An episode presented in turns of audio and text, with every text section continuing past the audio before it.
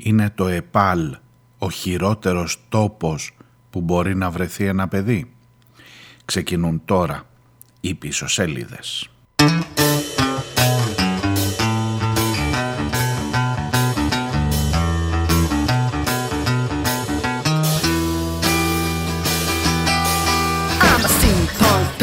on a cabaret stage. I live in Bohemia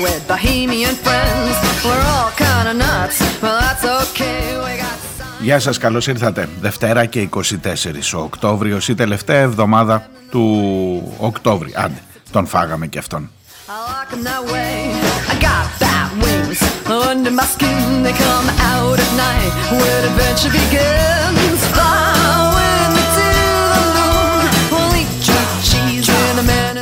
Καλή εβδομάδα σε όλους. Ε, η ευχή, ξέρετε, είναι πάντα ειλικρινής. Τώρα το κατά πόσο θα είναι καλή εβδομάδα, τουλάχιστον σε ό,τι αφορά την ειδησεογραφία, έτσι, για προσωπικά δεν παρεμβαίνω. Μακάρι, μπορεί να περνάς υπέροχα, μπορεί να έχεις ε, τις διεξόδους σου και είναι και η διέξοδος, η, το ατομικό, είναι πάντα η διέξοδος. Μόνο που ατομικό ατομικό τελικά καταλήγεις να λες άσε κοιτάξω την πάρτη μου.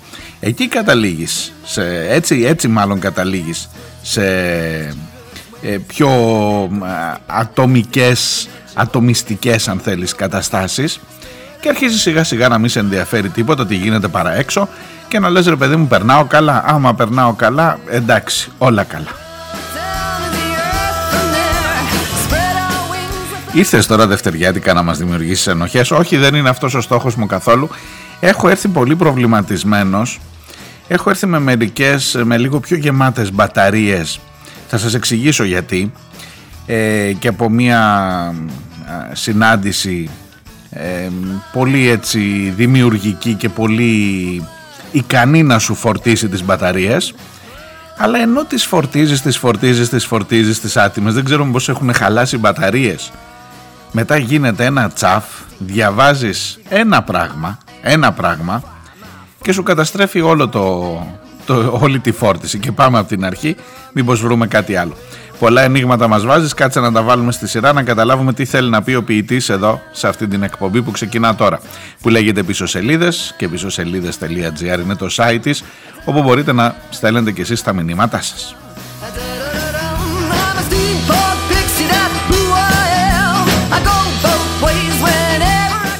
Λοιπόν, να ξεκινήσω από τα θετικά. Ε, είχα την πολύ μεγάλη τιμή και χαρά να συναντηθώ με τον Κώστα Γαβρά. Η συνάντηση έγινε στο ο Κώστας Γαβράς, ε, ένας από τους σημαντικότερους, 90 σχεδόν, 89 και δεν του φαίνεται καθόλου.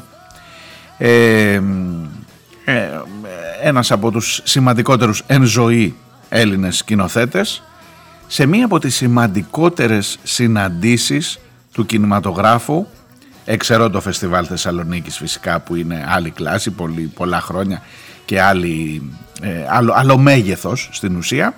Αλλά είναι πάρα πολύ σημαντική η δουλειά που γίνεται στα Χανιά πρέπει να σας πω για το φεστιβάλ. Είναι το δέκατο αυτό που είναι σε εξέλιξη και θα είναι και μέχρι και το άλλο Σαββατοκυριακό. Άμα σας βγάλει ο δρόμος στα Χανιά σας λέω δεν θα χάσετε καθόλου.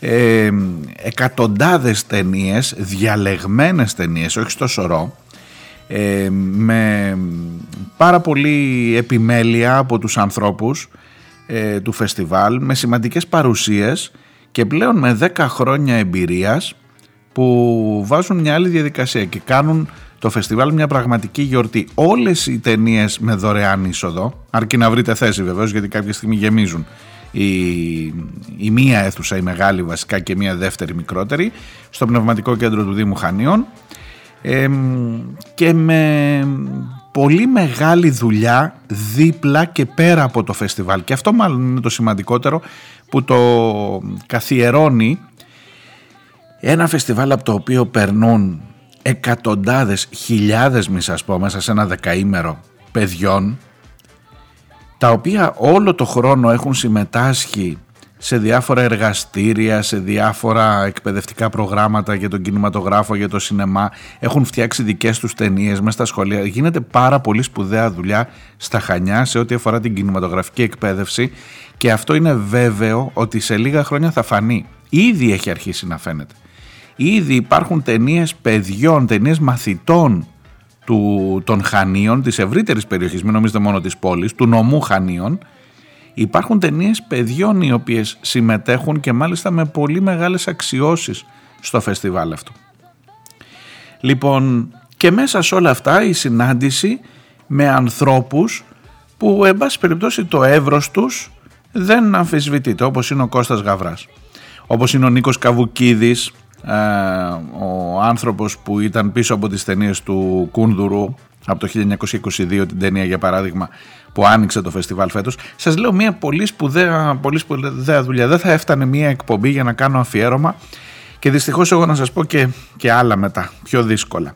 Αλλά ξεκινώντας από το φεστιβάλ πρώτον να σας πω να το, να το κοιτάξετε, να το βάλετε στην ατζέντα σας ειδικά αν είστε στην Κρήτη και με ακούτε αλλά και εκτός Κρήτης αρχίζει πλέον να ταξιδεύει πολύ πιο πέρα η φήμη του και η δουλειά που γίνεται είναι πραγματικά καλή. Ε, οφέλω να σας πω ότι υπάρχει ένας άνθρωπος πίσω από αυτό, λέγεται Ματθαίος Φραντζεσκάκης, εκτός από το ότι είναι φίλος μου και έχω κάθε λόγο να τον ε, να, να πω καλά λόγια, κάνει μια καταπληκτική, μια σπουδαία δουλειά και με τιμά το γεγονός ότι είναι φίλος μου άνθρωπος αυτός και πραγματικά είναι, είναι εξαιρετική η δουλειά εκεί. Συνέντευξη με τον Γαβρά, ε, όχι εγώ συνέντευξη, μια κοινή συνέντευξη τύπου όπου είχαμε την ευκαιρία να σταθούμε απέναντί του οι δημοσιογράφοι και να ρωτήσουμε σε έναν άνθρωπο που αν μη τι άλλο έχει, έχει πει πάρα πολλά πράγματα με τη δουλειά του ε, για το πώς τα βλέπει τα πράγματα σήμερα, για το πού βρισκόμαστε, για τον κινηματογράφο φυσικά. Και η έκπληξη είναι όταν ε, πήρα την ειδική έκδοση του φεστιβάλ που μέσα σε όλα τα άλλα, γιατί προφανώς έχουν κάνει, σας λέω, πάρα πολύ καλή δουλειά, είδα την ηλικία του. Είναι γεννημένο το 1933 ο Γαβράς, παιδιά. Θυμάστε που πριν από μερικά χρόνια τον είχαν πεθάνει και πήρε ο ίδιος τηλέφωνο, τον πήραν στην ΕΡΤ και λέει Ζω. Λοιπόν, ε, η Αλεξάνδρα Χριστακάκη ήταν και εκεί παρούσα ε, η συνάδελφος. Λοιπόν, ε, ο Γαβράς είναι κοντά 90, είναι 89 ετών, έχει απόλυτη διάβγεια, λέει πολύ σημαντικά πράγματα, ίσως, ίσως είναι παραπάνω προσεκτικός πια, ε, δεν έχει αυτό το φλογερό λόγο ε, που θα μπορούσε να καταγγείλει και μάλλον είναι λιγάκι πιο αποτραβηγμένος. Παρ' όλα αυτά όμως είπε ενδιαφέροντα πράγματα.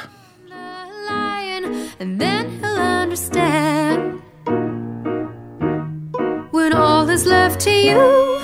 No one coming through. Oh, what's a girl to do? Ooh, if the will to melt, a sudden change of plan, you catch them if you can. Η αφεντιά μου στάθηκε μπροστά του και τον ρώτησα πώς βλέπει τα πράγματα στην Ελλάδα, εκεί από τη Γαλλία, από το Παρίσι που μένει, πώς βλέπει τα πράγματα εδώ. Ε, και για την τελευταία ταινία φυσικά, το ενήλικη στο δωμάτιο, ενήλικες στο δωμάτιο.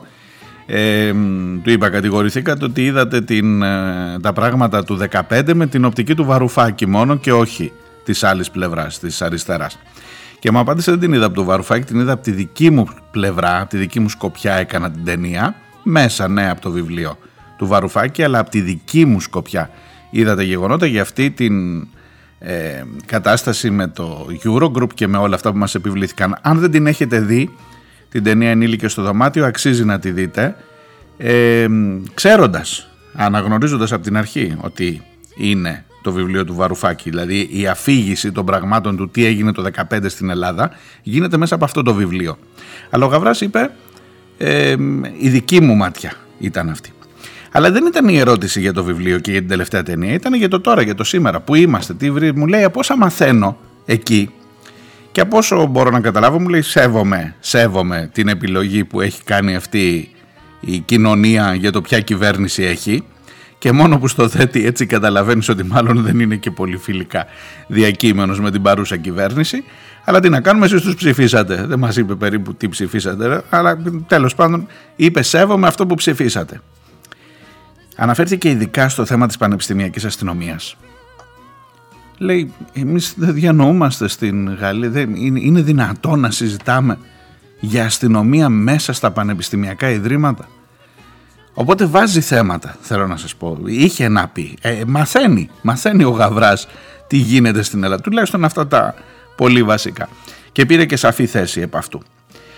Ε, ρωτήθηκε πολύ για τον κινηματογράφο και για τον περίφημο νόμο Γερουλάνου που λεγόταν νόμος Γαβρά επειδή είχε συμμετάσχει τότε ο Γερουλάνος θυμάστε ήταν υπουργός πολιτισμού επί Γιώργου Παπανδρέου λοιπόν και λέει ότι χρησιμοποιήθηκε το όνομά μου ως άλοθη για αυτό το νόμο που ενώ ήταν ε, του Γερουλάνου υποτίθεται ότι ονομάστηκε νόμος Γαβρά επειδή συμμετείχε στην διαμόρφωσή του και περίπου έλεγε ότι από διάφορους πόρους, από διάφορες πηγές θα εξασφαλίζαμε πόρους για να ενισχύεται ο ελληνικός κινηματογράφος. Ε, μετά ήρθαν τα μνημόνια, μετά ήρθε ο Στροσκάν, μετά ήρθαν όλα αυτά και τα πήρε, μη σας πω ότι τα πήρε όλα αυτά αλλά έμεινε αυτό να λέμε ότι ο νόμος Γαβρά και τελικά φταίει ο Γαβράς που δεν ενισχύθηκε ο κινηματογράφος στην Ελλάδα. Γιατί ο νόμος Γαβρά δεν λειτουργήσε. Πώς να λειτουργήσει αφού τους, τρά, του τράβηξε του πόρους. Τέλος πάντων, θέλω να σας πω ότι σε ό,τι αφορά τα κινηματογραφικά, και έχω ξεκινήσει από εκεί σήμερα, ήταν μια πολύ ενδιαφέρουσα, ένα πολύ ενδιαφέρον ε, διήμερο. Ε, το Σάββατο και την Κυριακή ήταν ο Γαβράς στα Χανιά και το γεγονός ότι είχα την ευκαιρία να τον ε, ρωτήσω κάποια πράγματα και να τον γνωρίσω φυσικά είναι για μένα σημαντικό. Δηλαδή αυτό είναι που σου φορτίζει λίγο τις μπαταρίες και μετά γυρνάς σπίτι ή στο ξενοδοχείο, στα Χανιά και διαβάζεις το κείμενο που σου έχει στείλει η Βάσο.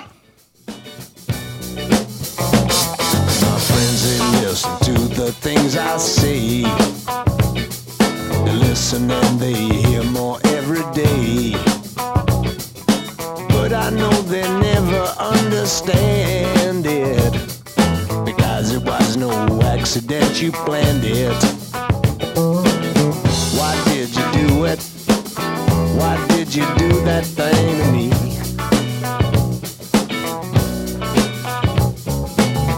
Why did you do it? Why did you do that thing to me? Όχι η Βάσο, έχεις στείλει και η Βάσο μήνυμα, θα σας τα διαβάσω μετά παρακάτω. Η Νούλη μου λέει έμεινα άφωνη διαβάζοντας το παρακάτω άρθρο στο alphavita.gr Τόσο μου λέει προβληματική είναι η ελληνική οικογένεια τελικά. Ακούει κανείς στο σεβαστό Υπουργείο και μου στέλνει ένα link το οποίο πρέπει να σας πω είναι από την Παρασκευή το βράδυ ε, και το διάβασα το επόμενο βράδυ. Μετά, εκεί σας λέω, μετά τη συνέντευξη, το Σάββατο ήταν η συνέντευξη του Γαβρά και μετά ε, λέω κάτσε να, να ρίξω μια ματιά γιατί το είχα αφήσει εκεί στα link, δεν το είχα δει.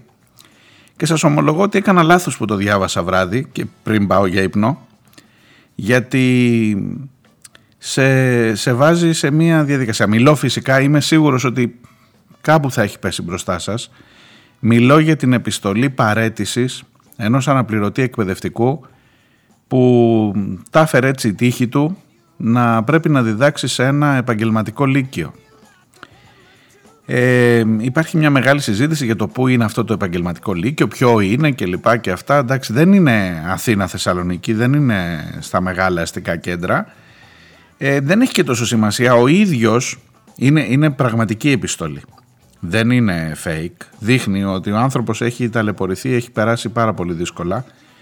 Ε, να σας βοηθήσω επειδή έκανα τη μικρή μου έρευνα. Είναι επτάνησα, δεν χρειάζεται να πω τίποτα περισσότερο. Είναι σε μια τουριστική περιοχή. Αυτό παίζει ίσως ένα ρόλο. Ε, αλλά μην μπείτε τώρα στη διαδικασία, είναι το τάδε σχολείο ή το εκεί, το άλλο, το αυτό, το αυτό. Εντάξει, ας πούμε ότι είναι στα Επτάνησα και είναι σε τουριστική περιοχή. Ε, αυτά που λέει πραγματικά με, με στενοχώρησαν. Ε, ήταν αρκετά για να σε κάνουν λίγο να, να χάσεις τον ύπνο σου. Ε, από θυμό, από οργή, από αγανάκτηση, από... Ρε παιδί μου τι γίνεται εκεί. Αυτό είναι η πρώτη ανάγνωση πρέπει να σας πω. Θα σας διαβάσω μερικά αποσπάσματα. Για να τη διαβάσω όλη δεν θα έφτανε ολόκληρη η εκπομπή. Είναι πάρα πολύ μεγάλη. Ο άνθρωπος είχε να πει πάρα πολλά πράγματα. Ε, το, το κεντρικό νόημα είναι τι πέρασε τις μέρες, τις ελάχιστες μέρες που άντεξε να κάνει μάθημα σε επαγγελματικό λύκειο ε, και που τελικά τον οδήγησαν οι μέρες αυτές στην παρέτηση με ό,τι συνέπειες έχει η παρέτηση ενός αναπληρωτή. Θα σας τα πω παρακάτω. Ναι, η πρώτη ανάγνωση είναι θυμός και οργή και να πάρει το μέρος του. Βέβαια διαβάζοντας, για να είμαι ειλικρινής, διαβάζοντας ήδη από την πρώτη ανάγνωση, βλέπεις ότι υπάρχουν μερικά προβληματάκια. Εκεί που αναφέρει κάτι για εισαγγελείς, εκεί που αναφέρει κάτι για τον τρόπο με τον οποίο πρέπει να επιβάλλονται οι ποινές. Ε, φαίνεται να έχει χαθεί η υπόθεση, τουλάχιστον για τον συγκεκριμένο καθηγητή. Φαίνεται να έχει χαθεί η υπόθεση επιβολής ή πειθαρχίας ή ποια λέξη θέλετε να σας πω του να, να βάλεις σε σειρά τα, της εκπαίδευσης και να προσπαθήσεις σε κάποιους νέους ανθρώπους 16, 17, 18 χρονών που δεν έχουν ακολουθήσει το γενικό λύκειο και να συζητήσουμε τι ακριβώς είναι τα ΕΠΑΛ και τι ακριβώς συμβαίνει εκεί ε, να προσπαθήσεις σε αυτούς πρώτον να επιβληθείς ως καθηγητής. Καλά το να κάνεις μάθημα ο άνθρωπος είναι χημικός. Ήθελε να κάνει χημεία τώρα στα ΕΠΑΛ ε, αυτό τον όχι ήθελε αυτό τον διόρισαν να κάνει αυτό του ζήτησε η ελληνική πολιτεία να κάνει. Είμαστε πολύ μακριά από το να συζητήσουμε για το αν έγινε χημεία ή όχι. Εδώ λέμε για το αν υπήρχε μια οποιαδήποτε είδους επαφή μεταξύ ενός ανθρώπου που είναι σε μια έδρα και κάποιων παιδιών που είναι από κάτω και που στην ουσία λειτουργούν σαν συμμορία. Και ξέρω ότι είναι βαριά η λέξη αυτή, τη χρησιμοποιεί και ο ίδιος μες στην επιστολή του.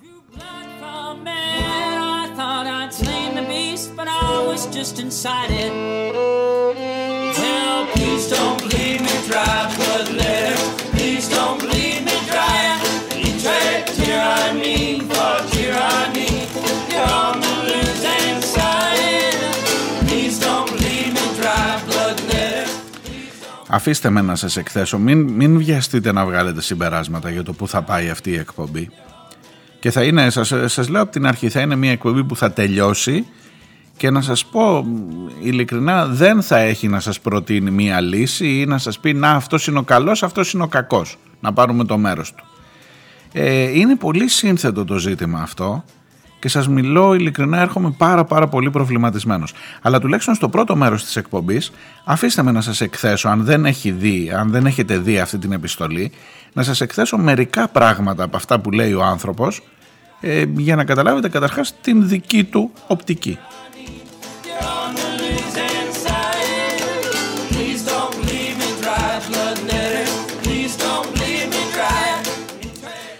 Παρετούμε μη ανεχόμενος τον διαρκή εκφοβισμό μου από μαθητές του σχολείου που υπηρετώ, γράφει ο άνθρωπος αυτός. Ε, θέλω να, να εξηγήσω πλήρως και εμπεριστατωμένα τους λόγους που με οδήγησαν σε μια τόσο σοβαρή και επιζήμια για μένα απόφαση όπως αυτή της παρέτησής μου. Ε, και αρχίζει, αρχίζει μια περιγραφή για το πώς είναι η σχολική ζωή στο συγκεκριμένο ΕΠΑΛ. Ε, από πού να ξεκινήσω; Ε, η κυριαρχία των μαθητών είναι απόλυτη και αρνητική. Ε, το κάπνισμα για παράδειγμα είναι ελεύθερο σε όλο το προάβλιο ενώ κάποιοι μαθητές καπνίζουν και μέσα στις τάξεις. Ε, υπάρχει μία, μία αίσθηση ότι στο σχολείο κουμάντο κάνουν τα παιδιά.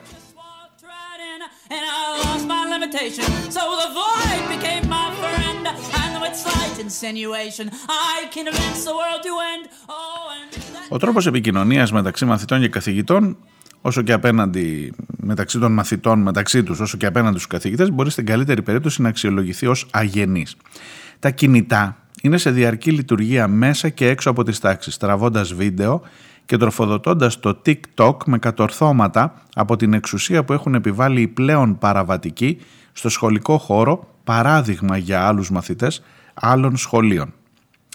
Στην πρώτη μου εμφάνιση στο μοναδικό τμήμα πρώτης τάξης αντιμετώπισα μια συνεννοημένα εξωφρενική κατάσταση. Μαθήτριες εκ περιτροπής έρχονταν και κάθονταν στην έδρα, έβαζαν τα πόδια τους πάνω στα θρανία, όλοι άλλαζαν θέσεις, η πόρτα ανοιγόκλεινε συνεχώς και κοπανιόταν με δύναμη, κόσμος μπαινόβγαινε, φωνές, ουρλιαχτά και κινητά. Μετά από κάποια ώρα αποτυχημένων προσπαθειών δια της επίκλησης στο φιλότιμο κλπ και να θυμίσει κάπως το περιβάλλον σχολική τάξη, άρχισα να δίνω αποβολές, οριές, συνολικά σε πέντε άτομα, κυρίως γιατί επέμεναν να έχουν τα κινητά τους ανοιχτά μέσα στο μάθημα παρά τις συνεχείς παρακλήσεις μου.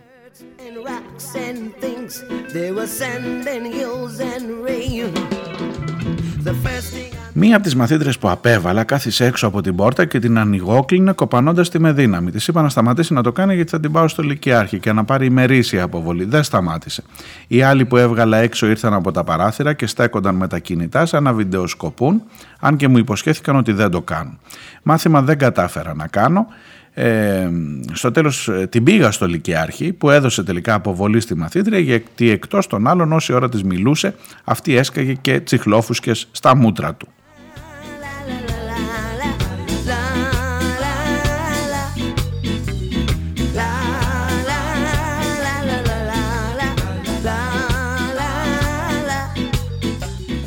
Ε, τη δεύτερη μέρα να μην σας τα πολυλογώ, ξανά το ίδιο σκηνικό, μία μαθήτρια βάφεται την ώρα του μαθήματος, της λέει σε παρακαλώ σταμάτα, λέει να τελειώσω πρώτα το φρύδι. Ε, της πήρε το κινητό, το, της είπε φέρ το πίσω του είπε αυτή, ε, της, της είπε για να το πάρεις πρέπει να βγεις έξω άμα θέλεις να έχεις με το κινητό σου κλπ. Μετά από λίγο ε, ήρθε και ένας τύπος ο οποίος ήταν λέει εξωσχολικός από ό,τι έμαθε μετά και άρχισε να τον απειλεί και του λέει εσύ ρε έβγαλες την κοπέλα μου έξω από το μάθημα.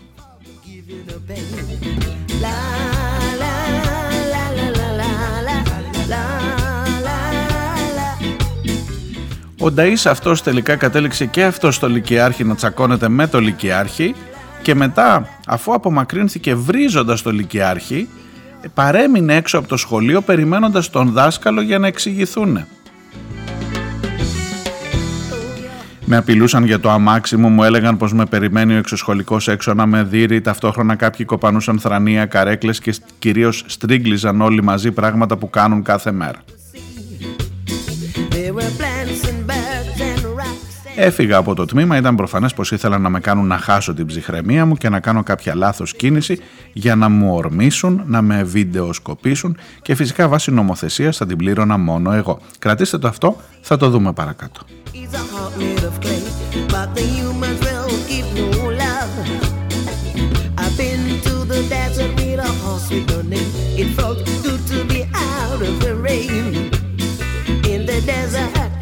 Λέει ο άνθρωπος ότι πήγε και στους αρμόδιους, πήγε και στο διευθυντή του σχολείου, πήγε και στο διευθυντή της δευτεροβάθμιας. Μου ζήτησαν, λέει, να προσαρμοστώ κάπως, παρόλο που γνωρίζουν ότι η προσαρμογή στην προκειμένη περίπτωση σημαίνει να στέκομαι σαν νεκροζώντανος στην τάξη, να κάνω πως δεν βλέπω, πως δεν ακούω, πως δεν νιώθω, να μην κάνω μάθημα εννοείται.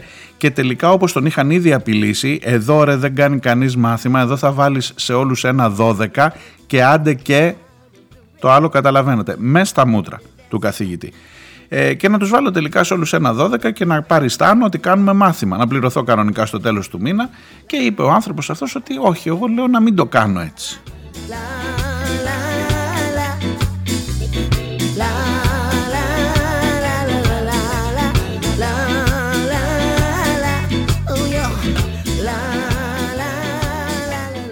Και τέλος πάντων ένα 45 λεπτός κάθε μάθημά του ήταν ένα 45 λεπτός διαρκής εκφοβισμός μου με απειλές για την περιουσία μου, για τη σωματική ακαιρεότητά μου και συνεχείς προσβολές και ύβρις. Όπως καταλαβαίνετε ένα παιχνίδι εντελώς χαμένο, μη σας διαβάζω τώρα, είναι πάρα πολύ μεγάλη η επιστολή. Βρείτε τη και αναζητήστε τη. Άμα βάλετε αναπληρωτής ΕΠΑΛ θα τη βρείτε σίγουρα. Ε, περιγράφει μια κατάσταση στα συγκεκριμένα σχολεία που τώρα προσέξτε παίρνεις αυτή την εικόνα και προσπαθείς να την ντύσεις ε, με τις εμπειρίες σου και με το τι έχεις ακούσει για τα ΕΠΑΛ. Ε, ειδικά εμείς που δεν είμαστε εκπαιδευτικοί, αν είστε εκπαιδευτικοί έξω σίγουρα έχετε πολύ καλύτερη εικόνα. Έτσι. Εγώ δεν είμαι ούτε έχω καμία σχέση με την εκπαίδευση, έχω μόνο φίλους, γνωστούς ανθρώπους, έναν κύκλο, σε έναν περίγυρο που μου λένε διάφορα πράγματα ε, έχω από την ειδησιογραφία, θυμάστε το ΕΠΑΛ Σταυρούπολης, υπάρχει άλλη μια εκπομπή των πίσω σελίδων για το τι ακριβώς συμβαίνει στα ΕΠΑΛ. Με τα ΕΠΑΛ Σταυρούπολης, με τους ε, θύλακες της ακροδεξιάς και της χρυσή Αυγής και του Κασιδιάρη, με όσα έγιναν στη Θεσσαλονίκη και πάλι το ΕΠΑΛ ήταν το επίκεντρο. Και ξέρετε, αυτού του είδους οι συμπεριφορές που περιγράφει ο άνθρωπος εδώ, ο οποίος παρετήθηκε τελικά, μυρίζουν λίγο ή πολύ φασισμό. Πρέπει να το παραδεχτείτε. Βαριά κουβέντα θα μου πεις. Στο δεύτερο μέρος της εκπομπής έχω μια άλλη άποψη να σας διαβάσω. Μια άποψη που λέει ότι αυτά τα παιδιά στην ουσία πουλάνε μαγιά, ηλίκη, είναι συμμορία, πουλάνε αλητία, ό,τι θέλετε βάλτε αυτό αλλά η άλλη άποψη λέει ότι ίσως αυτά τα παιδιά ζητούν απεγνωσμένα βοήθεια.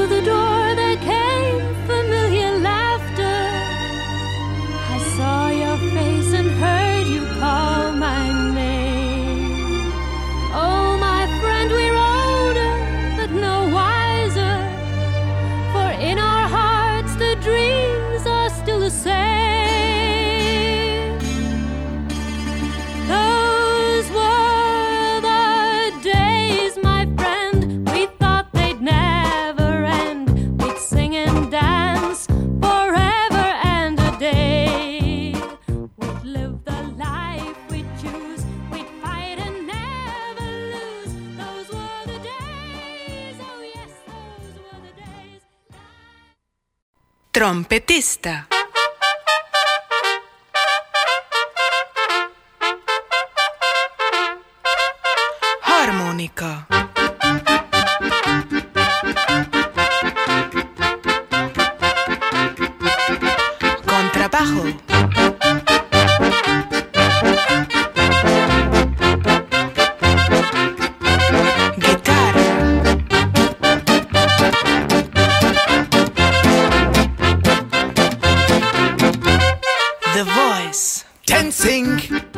Luxury, a pleasure to waste time, an excess of emotion. Και κάπου εδώ μαζί με όλα τα όργανα μπαίνω κι εγώ.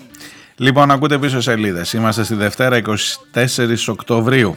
Α, καλή εβδομάδα ξανά σε όλους. Και σήμερα ψάχνουμε λιγάκι τι στο καλό συμβαίνει σε αυτά τα επαγγελματικά λύκεια. Και μόνο η αναφορά σε αυτά τα επαγγελματικά λύκεια είναι σαν να ε, έχεις αποφασίσει ότι υπάρχει πρόβλημα. Θα μου πεις κάτσε τώρα για να συνεννοηθούμε. Εδώ ο άνθρωπος καταγγέλει περιστατικά βίας, καταγγέλει, καταγγέλει περιστατικά εκφοβισμού, Μάλιστα, ε, επειδή σας είπα είναι μακροσκελέστατη η επιστολή αυτή, λέει πολλά περισσότερα. Λέει ότι τα παιδιά που βρίσκονται εκεί σε μεγάλο βαθμό δεν έχουν στοιχειώδεις γνώσεις. Δηλαδή λέει ο άνθρωπος απορώ πως έφτασαν μέχρι το Λύκειο όταν δεν έχουν την δυνατότητα γραφής και ανάγνωσης. Έχουν λέει την, την, τις μαθησιακές δεξιότητες που έχει ένα παιδί τρίτης δημοτικού και βρίσκονται στην πρώτη, στη δευτέρα και στην τρίτη λυκείου. Ε, λέει ότι το λύκειο δεν είναι υποχρεωτικό. Αυτό μου το λέγανε και εμένα. Στη, μας το λέγανε και εμάς στο σχολείο όταν κάναμε φασαρία ότι παιδιά το λύκειο δεν είναι, είναι το λένε όλοι καθηγητές είναι σαν τη φράση δεν τα λέω για μένα εγώ τα ξέρω ε, με αυτό ε, ή πες μου τι, τι έλεγα τώρα να δω αν πρόσεχες λοιπόν το ότι το λύκειο δεν είναι υποχρεωτικό εδώ ο άνθρωπος το λέει σοβαρά Λέει απορώ γιατί αυτά τα παιδιά αφού δεν έχουν κανένα ενδιαφέρον, κανένα απολύτως ενδιαφέρον για μάθηση, γιατί συνεχίζουν να έρχονται στο σχολείο. Και γιατί το θεσμικό πλαίσιο δεν επιτρέπει να τον αποβάλεις διαπαντός, αν υποθέσουμε ότι ρε παιδί μου έχει μια παραβατική συμπεριφορά πια έτσι, στα όρια της, ε, του, του ποινικού. Ε, το, το θεσμικό πλαίσιο επιτρέπει μέχρι αλλαγή σχολικού περιβάλλοντος, να τον πας σε άλλο επάλ δηλαδή και λέει ότι εγώ θα περίμενα αν ένας άνθρωπος δεν δείχνει ότι δεν έχει, δεν έχει καμία δουλειά μες στο σχολείο γιατί αν υποθέσουμε ότι υπάρχει κάποιος άλλος δίπλα που θα ήθελε κάτι να πάρει από αυτό ε, στην ουσία ο, ο πρώτος χαντακώνει και το δεύτερο και δημιουργείται μια αγέλη, μια συμμορία, όλα λέει πάρα πολλά πράγματα. Λέει να έρθουν εισαγγελείς μέσα στο σχολείο. Εδώ αρχίζεις να παίρνεις πιο πολλές αποστάσεις, φαντάζομαι, ακούγοντάς το λέει να κάνουμε μια διαδικασία παρουσία εισαγγελέα για να, επί, για να ε, διαπιστώσουμε το γνωστικό επίπεδο των ανθρώπων αυτών και για το ποιοι αξίζουν να είναι σε ένα λύκειο. Λέει επίσης να ανοίξουμε τους φακέλους από το δημοτικό ακόμα, ακούστε τώρα να δείτε, τώρα εδώ αρχίζει να χοντρένει το πράγμα. Από το δημοτικό ακόμα να ανοίξουμε τους φακέλους και τα διαγωνίσματα που έχουν δώσει αυτά τα παιδιά για να δούμε πώς πέρασαν και πώς είναι δυνατόν να πήγαν και να συνέχισαν στο γυμνάσιο και να τέλειωσαν και το γυμνάσιο και να είναι σε ένα λύκειο. Εν πάση περιπτώσει, καταλαβαίνετε ότι έχει χαθεί η μπάλα. Έτσι, όταν, όταν ένας άνθρωπος. Καταρχάς, το γεγονός ότι παρετείται δεν σημαίνει ότι και κάνει και κακό στον εαυτό του προφανώς. Α, ε, να μην ξεχάσω να σας πω, το θεσμικό πλαίσιο για τους δασκάλους τώρα. Είσαι αναπληρωτής. Εάν παρετηθείς, για δύο χρόνια δεν έχεις δικαίωμα να ξανακάνεις αίτηση για αναπληρωτής. Και τώρα ένας αναπληρωτής μπορεί να έχουν φτάσει 40 χρονών, 45 χρονών οι άνθρωποι που είναι αναπληρωτές. Τους βάζεις να τριγυρνάνε σε όλη την Ελλάδα πέρα δόθε. Τους δίνεις ξέρω εγώ 800 ευρώ και με το ζόρι, άντε χίλια. Πολλά πολλά σας λέω. Δεν του εξασφαλίζεις καμία άλλη παροχή, πρέπει να όπου πάει να νοικιάσει σπίτι κλπ. Και όταν τελικά έρθει μέσα στην τάξη έχει να κάνει με αυτή την κατάσταση. Και σου λέει όχι, όχι και φεύγει ή θα πρέπει να κάτσει εκεί και να κάνει ότι υπάρχει, να τελειώσει. 45 λεπτά είναι που να πάρει ευχή, θα περάσουν. Άστους, άσε να κάνουν ό,τι νομίζουν, καθίστε με τα κινητά σας, παίξτε, κάντε αυτό, θα, περάσουν 45 λεπτά. Και μάλιστα ο άνθρωπος δεν ήταν αποκλειστικά στο ΕΠΑΛ. ήταν και σε άλλα σχολεία δευτεροβάθμια, σε γυμνάσιο αν το διάβασα καλά και όταν είπε παρετούμε δεν μπορεί να παρετηθεί μόνο από το ΕΠΑΛ. Του, λένε, του λέει το σύστημα άμα παρετηθείς θα παρετηθείς από όλα. Και άμα παρετηθείς για δύο χρόνια δεν θα ξαναδουλέψεις, για δύο χρόνια δεν θα παίρνεις μόρια και άρα θα χαντακωθεί. Μετά θα χάσει και τη σειρά του κλπ. Μετά θα τον ξαναπάρουν ποτέ. Άρα λοιπόν αυτός ως εκπαιδευτικός έχει πιο πολλά να χάσει από τη σχέση αυτή σε σχέση με, το, με ένα παιδί που στο τέλος τέλος δεν μπορούσε να του κάνεις, α, του δώσεις αποβολή, να πάει σπίτι του. Ε, θα ξαναγυρίσει. Υπάρχει και ένα καινούριο σύστημα. Σε εμάς δεν ήταν αυτό. Σε εμάς δεν ερχόταν στο σχολείο αυτός που έχει αποβολή. Τώρα λέει αυτός που έχει αποβολή έρχεται στο σχολείο, αλλά δεν μετράει, παίρνει διαπουσίες, αλλά στο σχολείο είναι. Ναι, γιατί προφανώς ενδεχομένως να υπάρχουν περιπτώσεις που δεν έχουν που να είναι αλλού τα παιδιά και το σχολείο είναι το πάρκινγκ, κατάλαβες. Και έρχεται στο σχολείο έχοντας αποβολή και προφανώς αυτός που έρχεται στο σχολείο με αποβολή είναι αυτός που απλά περιφέρεται μέσα στο είναι αυτή, ούτε υποχρέωση για μάθημα έχει, ούτε τίποτα και ξεσηκώνει και όλους τους άλλους και γίνεται το αυτό. Και καταλαβαίνετε τώρα ότι μιλάμε για ένα διέξοδο. Αλλά σας υποσχέθηκα στο δεύτερο μέρος να δώσω και μια άλλη διάσταση. Philo they began everything haram. My soul says I'm a shillelagh, I'll a fly. All the boys are by and saw I was a hobbling with a low and hooray. Join in the affray, quickly clear the way for the rocky road to Dublin. One to three for five. Hunt the hare and turn her down the rocky road and all the way to Dublin. Mac for lally Hunt the hare and turn her down the rocky road and all the way. Διαβάζω και ένα άλλο σημείωμα του Γρηγόρη Τραγκανίδα, του συναδέλφου μου. Ε, η εισαγγελία του Μαυροπίνακα. Αυτό που με τρόμαξε λέει πιο πολύ στην επιστολή παρέτησης του αναπληρωτή καθηγητή από το ΕΠΑΛ, ακόμα και από τις πιο αναλυτικές καταγραφές της αρνητικής εμπειρίας του, ήταν οι προτάσεις του, οι οποίες όλες προϋποθέτουν την παρουσία εισαγγελέα. Διάβασα πολύ προσεκτικά την επιστολή και κατέληξα στο συμπέρασμα ότι ο καθηγητής αυτός είναι ανίκανος να φτάσει στις αιτίες της πραγματικότητας που περιγράφει, αναζητώντας καταφύγιο στους κατασταλτικούς μηχανισμούς και τη δικαιοσύνη του ίδιου κράτους που βρίσκεται ακριβώς πίσω από την κατάσταση η οποία τον οδήγησε σε παρέτηση.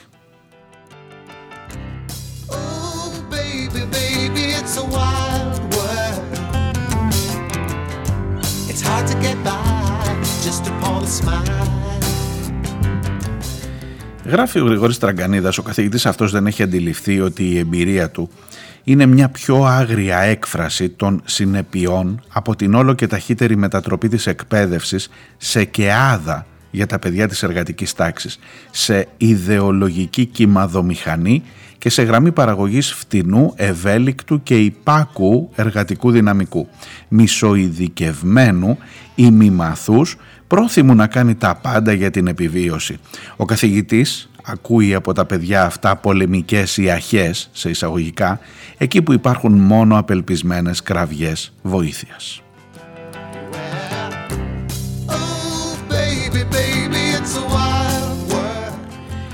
Γράφει ο Τραγκανίδας, βλέπει παραγωγή εγκληματιών εκεί που υπάρχουν μόνο θύματα ενός απάνθρωπου συστήματος και αθωώνει αυτό το σύστημα γράφοντας πως ό,τι περιγράφει γίνεται με την ανοχή του νόμου και της κοινωνίας.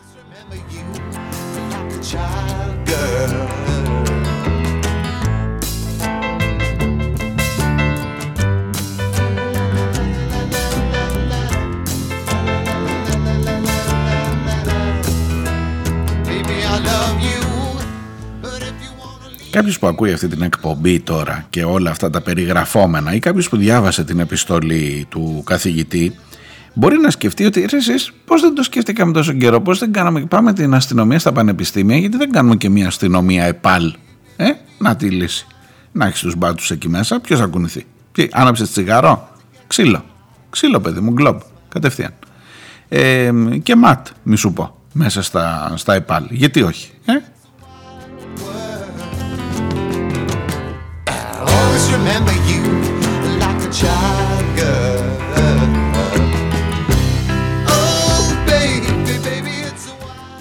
Τελειώνει το κείμενο αυτό, το σημείωμα του Γρηγόρη Τραγκανίδα, λέγοντας ότι ο καθηγητής στην επιστολή του λέει ότι δεν μπορεί να καταλάβει γιατί μαθητές που δεν έχουν κανένα πραγματικό ενδιαφέρον για το σχολείο και έρχονται μόνο για να το δυναμητήσουν, δεν μπορούν, εφόσον αποδείξουν ότι είναι αμετανόητοι, απλά να διωχθούν από το σχολείο προφανώς, οριστικά.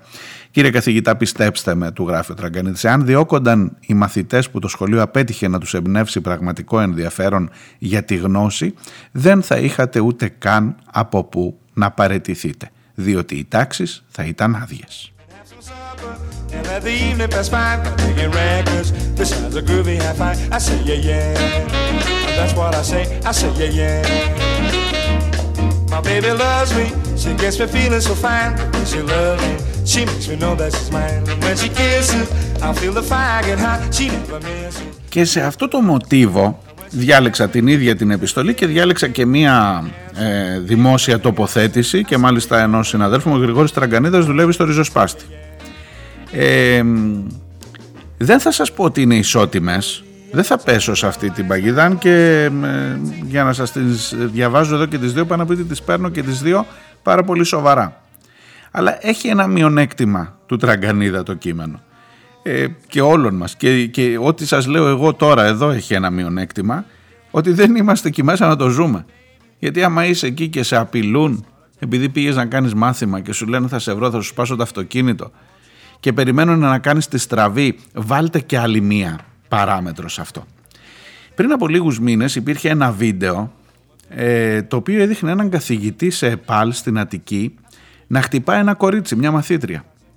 Η οποία μαθήτρια φαίνεται λίγο στο βίντεο να ουρλιάζει γιατί κάτι έχει γίνει. Μετά βέβαια σε δηλώσεις που έκανε είπε ε, τους ζήτησα να μου σβήσει την απουσία επειδή είχα το κινητό, μου βάλε απουσία επειδή είχα το κινητό στο αυτό, αλλά δεν δούλευε, δεν το, δεν το είχα ανοιχτό, απλά το είχα πάνω στο, στο θρανίο. Ο καθηγητής κάνει την ε, ψυχραιμία του και τη χτυπάει και υπάρχει σε βίντεο αυτό.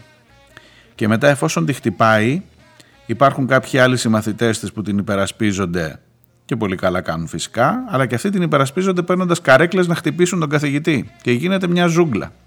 Όταν έρχεται το βίντεο αυτό, το έβαγα λέει η Τατιάνα να ξέρετε. Λέει για δείτε τον άνθρωπο των γραμμάτων πώς φέρεται στα παιδιά του. Όταν όμως τώρα έχεις διαβάσει την επιστολή αυτού που παρετήθηκε, λες ρε εσύ μήπως τον είχαν φέρει τον άνθρωπο, μήπως αυτή είναι η στραβή που εννοεί ότι περιμένει να κάνεις. Μετά έχει και δηλώσεις του αναπληρωτή Υπουργού Παιδείας που λέει ότι σε τέτοιες περιπτώσεις επιβάλλεται ο νόμος που σημαίνει μέχρι και απόλυση, αφού χτύπησε παιδί. Οπότε σου λέει ο άλλος καλύτερα να παρετηθώ και τουλάχιστον να τους τα γράψω παρά να με απολύσουν επειδή θα χτυπήσω κανένα παιδί. Ε, βλέπετε γιατί μήλο μιλάμε. Α, και να μην ξεχάσω, να μην ξεχάσω, γιατί γενικά το θέμα αυτοκίνητο και η καταστροφή της περιουσίας είναι το επόμενο στάδιο. Ναι, το ρεπορτάζ έδειχνε μετά. Ένα φιατάκι είχε, ένα, γιατί έψαξα να είδα και τι αυτοκίνητο. Ένα φιατ είχε ο άνθρωπος. Θα μου πεις ο άνθρωπος, υπερασπίζεσαι το ότι χτύπησε την κοπελά, τη μαθήτριά του, δηλαδή πού θα φτάσει. Μισό λεπτό. Μισό λεπτό.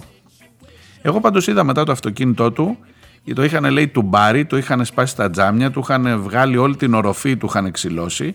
Γενικά το ήταν για πέταμα. Το, το, το πήρε όπως ήταν και το πήγε στα, στο σκραπ. Λοιπόν, ναι, η τιμωρία ήρθε κέρια επί τόπου την ίδια στιγμή. Η μαθήτρια μάλλον δεν πήρε την αποβολή τελικά για το κινητό. Α, επίσης πρέπει να σας πω ότι όλα αυτά, και αυτό είναι ένα μεγάλο ζήτημα, τα βλέπουμε εμείς ως εικόνα, ως τηλεθεατές, επειδή κάποιο βίντεο, κάποιο κινητό μέσα στην τάξη τα τραβάει. Άρα τα κινητά μέσα στην τάξη ευτυχώς υπάρχουν ε, για να έχεις την τεκμηρίωση για το τι συμβαίνει. Και το λέει ο καθηγητής, θα ξαναγυρίσω στην πρώτη πρώτη επιστολή, γιατί αναφέρεται ειδικά στο θέμα κινητό. Εγώ πρέπει να σας ομολογήσω ότι είχα μάλλον την τύχη να μην πάω σχολείο μέχρι, την ώρα που, μέχρι τότε που τέλειωσα το σχολείο. Εγώ τέλειωσα το 94 το σχολείο. Δεν είχαμε κινητά. Δεν υπήρχε δηλαδή, το θέμα κινητό ας πούμε. Δεν, δεν το αντιμετωπίσαμε ποτέ ως μαθητές. Και αναρωτιέμαι τώρα τι κάνουν οι, οι σημερινοί δάσκαλοι με αυτό. Έχει μια ειδική ενότητα στην επιστολή του για το θέμα κινητά ο συγκεκριμένος ε, καθηγητής.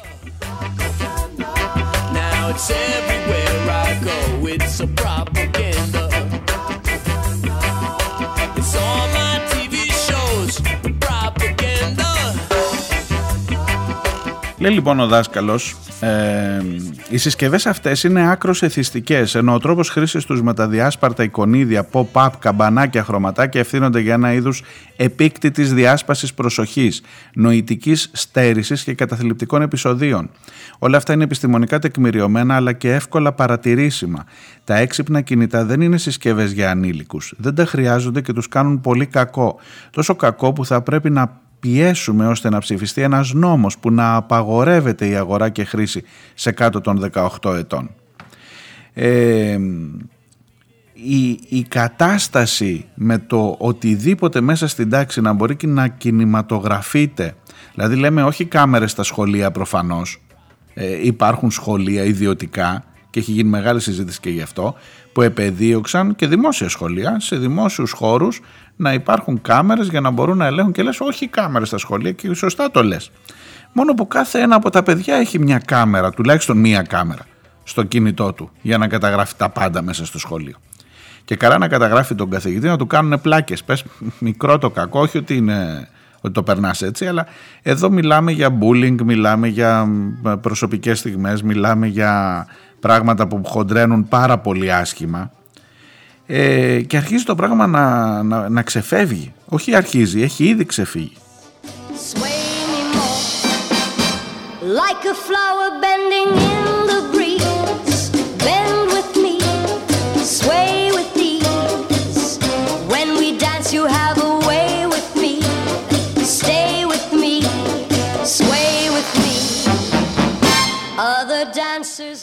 και έρχεσαι αφού τα βάλεις όλα αυτά σε ένα καλάθι, σε ένα, σε ένα χωνί να δεις τι στο καλό μπορεί να βγει από αυτό. Και τη μία και την άλλη άποψη. Ε, έρχεσαι να ρωτήσεις τι είδους σχολεία είναι τα ΕΠΑΛ που φτιάξαμε; Τι είδους ενδιαφέρον υπάρχει για αυτά τα παιδιά; Για τα παιδιά που δεν θα πάνε στο γενικό λύκειο που δεν θα δώσουν, αν και από το ΕΠΑΛ μπορείς να δώσεις για συγκεκριμένους τομείς πανελλήνιες, αλλά σε γενικές γραμμές είναι τα παιδιά εκείνα, στη δική μου την εποχή ήταν το, το, τα, τα ΤΕΛ, τεχνικά λύκεια. Εμείς πηγαίναμε στο γενικό λύκειο και, και εμείς είχαμε την ε, αίσθηση ότι έλα μωρέ στα τεχνικά λύκεια τώρα πηγαίνουν αυτοί που δεν, είναι, η μετεξέλιξή τους είναι και μόνο το κοινωνικό στίγμα ότι είσαι σε ένα επάλ χωρίς να, έχεις, χωρίς να, να κάνεις την παραμικρή παραβατικότητα χωρίς με το που περνάς και που γράφτηκε το παιδί επάλ. Και μόλις ακούς το επάλ όπως άκουγες τότε το τεχνικό έλεγες α ναι. Εντάξει εντάξει θα, καλά θα πάει καλά θα πάει λοιπόν είμαι εδώ μπροστά σας να ρωτήσω καταρχάς αν αυτό το σχολείο, αυτού του τύπου το σχολείο με ό,τι συνεπάγεται και ό,τι σημαίνει, ό,τι στίγμα φέρνει, το ίδιο το σχολείο φέρνει ένα στίγμα για τους μαθητές πριν ξεκινήσουν την φίτησή τους εκεί. Είναι ο καλύτερος τόπος για να βρίσκεται ένα παιδί. Δηλαδή, λέει ο άνθρωπος αυτός να τους, ε, άμα δεν έχουν παιδί πραγματική, πραγματική διάθεση για να μορφωθούν για οτιδήποτε ή να μάθουν μια τέχνη, δεν χρειάζεται να έρχονται εδώ. Γιατί άσε αυτούς που χρειάζονται και οι άλλοι τι θα κάνουν, κύριε καθηγητά μου; Τι θα γίνουν αυτοί; Θα σου πει τι με νοιάζει εμένα. Εγώ ήρθα εδώ, με βάλανε να κάνω μάθημα και θέλω να κάνω μάθημα. Λέω να προσπαθήσω τουλάχιστον. Δεν μπορείς να τον κατηγορήσεις γι' αυτό. Μήπως είναι μια, ένας, ένας προθάλαμος, όπως λέει και ο Τραγκανίδας, για φτηνό εργατικό δυναμικό που θα είναι πυθύνιο και δεν μου λες αυτοί θα είναι και ψηφοφόροι όταν θα βγουν αύριο ε; δηλαδή θα τελειώσουν το σχολείο αυτό θα έχουν περιγράψει με αυτόν τον τρόπο τη σχολική τους ζωή θα έχουν βρεθεί αυτοί οι άνθρωποι απέναντί τους ως καθηγητές που θα έχουν τραβήξει αυτά που περιγράφει και ο ίδιος ή στην καλύτερη περίπτωση απλά θα έχουν αδιαφορήσει να περάσουν τα 45 λεπτά κάθε ώρας σιγά σιγά θα έρθει και η σύνταξη βρε παιδί μου κοντά είναι. Τι, τι σύστημα είναι αυτό που ανατροφοδοτεί καταρχάς την αδιαφορία, κατά δεύτερον είναι μια σχολική, μια, μια δομημένη σχολική εγκατάλειψη. Είναι εγκατελειμμένα, είναι παιδιά που έχουν στην ουσία εγκαταλείψει το σχολείο, αλλά βρίσκονται μέσα στο σχολείο. Και να σας πω και ένα μυστικό. Ο καθηγητής, ακόμα και με το κόστος αυτό για την προσωπική του ζωή, υπάρχει τώρα μια ένωση διευθυντών σχολείων, εγώ δεν ήξερα ότι υπάρχει τέτοιο πράγμα, που ζητάει από την Υπουργό για τον συγκεκριμένο άνθρωπο να μην ισχύσουν ότι είχε το θάρρος να τα πει να μην έχει όλες αυτές τις συνέπειες και να μείνει στην ουσία άνεργος. Και πολύ καλά κάνουν και το συστάνε ε, αλλά αυτός κρατήστε το έχει τη δυνατότητα να παρετηθεί. Τα παιδιά δεν έχουν τη δυνατότητα να παρετηθούν από το σχολείο. Γιατί και να σου λέει είσαι 15, 16, 17 έχεις τελειώσει το γυμνάσιο και σου λέει κάποιος πρέπει να ας πάει να πάμε, πάρει ένα χαρτί και σε στέλνουνε κρατώ μερικές σημειώσεις γιατί μέσα στο Σαββατοκύριακο έψαξα να δω διάφορα πράγματα γιατί και με κόσμο που είναι σε σχολεία και λέει ας πούμε στο ΕΠΑΛ δεν έρχεται ποτέ, δεν έχει νόημα να κάνεις συνάντηση με τους γονείς. Τι είναι δημοτικό σχολείο, είναι που πάτε εσείς στο Σύλλογο Γονέων και λέτε τι θα κάνουμε για τα παιδάκια μας. Στο ΕΠΑΛ δεν, δεν υπάρχει αυτό. Τι, να, θα καλέσω το γονιό σου γιατί καπνίζεις μες στην τάξη. Μα δεν πάει παιδί μου, δεν πάει ποτέ ο γονιός. Κατά, κατά πάσα πιθανότητα τώρα σας λέω έτσι. Δεν σημαίνει ότι θα τα τσουβαλιάσω όλα ή ότι μέσα στο ΕΠΑΛ είναι όλα τα παιδιά αδιάφορα, αλλά και να υπάρχει ένα-δύο παιδιά που θέλουν να ασχοληθούν σε μια τάξη 15, 20, 25 παιδιών, δεν έχει καμία πιθανότητα. Καμία πιθανότητα να τα καταφέρει. Οπότε καλύτερα να είσαι μέλος της ομάδας ή της συμμορίας όπως λέει ο καθηγητής παρά να είσαι στην απέξω και να φας και κανένα bullying και να μπεις και σε καμία περίεργη ας πούμε, κατάσταση και να σε βάλουν στο στόχαστρο. Οπότε όλοι μαζί μετά εν ίδια γέλης επιτιθέμεθα στον καθηγητή, στο σύστημα που είναι εδώ που μας έχει βάλει σε αυτό το καλούπι μέσα και λοιπά και είναι ανατροφοδοτούμενο και αυτοτροφοδοτούμενο όλο αυτό. Και ο ένας θυμός προκαλεί τον άλλο θυμό. Σας είπα το διάβασα, εγώ το διάβασα που είμαι απ' έξω και το διαβάζω ως αναγνώστης και θύμωσα και πραγματικά συγχύστηκα για να πάω να κοιμηθώ, ζορίστηκα με αυτό.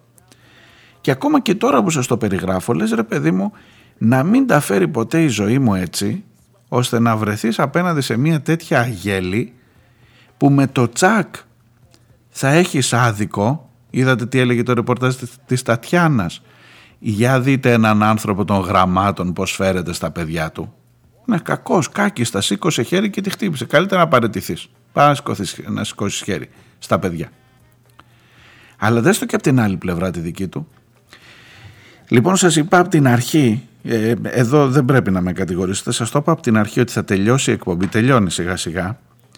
Και δεν τι, να προτείνει λύση. Τώρα αστείευεστε. Αστείευεστε ότι θα πω εγώ να παιδιά τι να κάνουμε το βρήκα. Αν ήταν έτσι θα ήμουν αλλού δεν θα ήμουν εδώ τώρα να κάνω εκπομπή.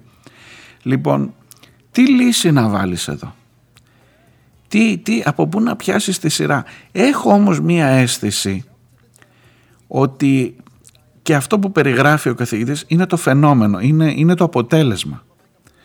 Ε, το να βάλεις τους εισαγγελείς τώρα, ναι, το επόμενο στάδιο είναι να βάλεις την αστυνομία. Προφανώς κάνει λάθος ο άνθρωπος αυτός. Ε, ξέρεις που φτάνεις να σου πω άλλη μια είδηση εδώ τώρα σημερινή ε, τέλος της προηγούμενης εβδομάδας βασικά όχι σημερινή ε, κάνανε κατάληψη τα παιδιά στο Ηράκλειο σε ένα σχολείο και ο διευθυντής πήγε στην αστυνομία και τους έκανε μήνυση σε 28 μαθητές και πήγανε, χτύπαγαν η αστυνομία την πόρτα μαθητών σε γυμνάσιο. γυμνάσιο. Ε, και λέει το παιδί σας είναι, έχει δεχτεί μήνυση από τον διευθυντή του σχολείου επειδή πήγε και έκανε κατάληψη για μία μέρα έγινε η κατάληψη.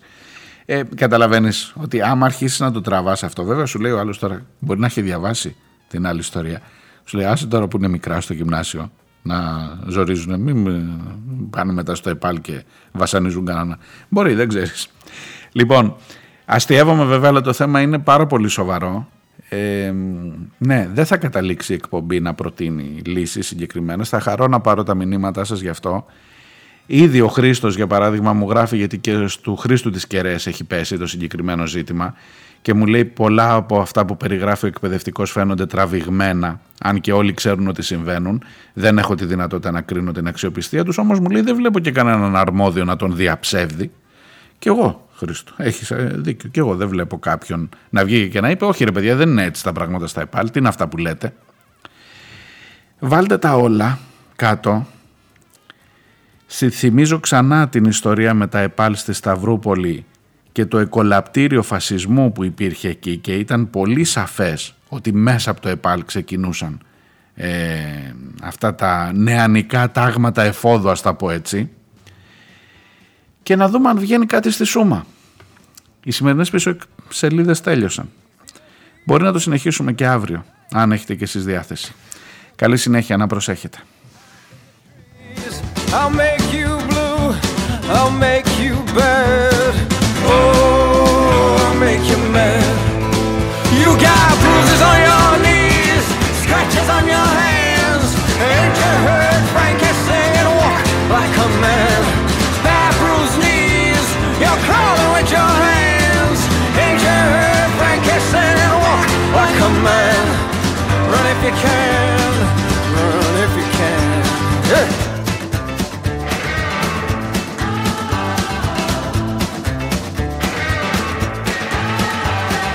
throw things away when they get too old. It's causing a fire, but I'm still dead cold. I make you hurt, yeah, I cause you pain. Oh,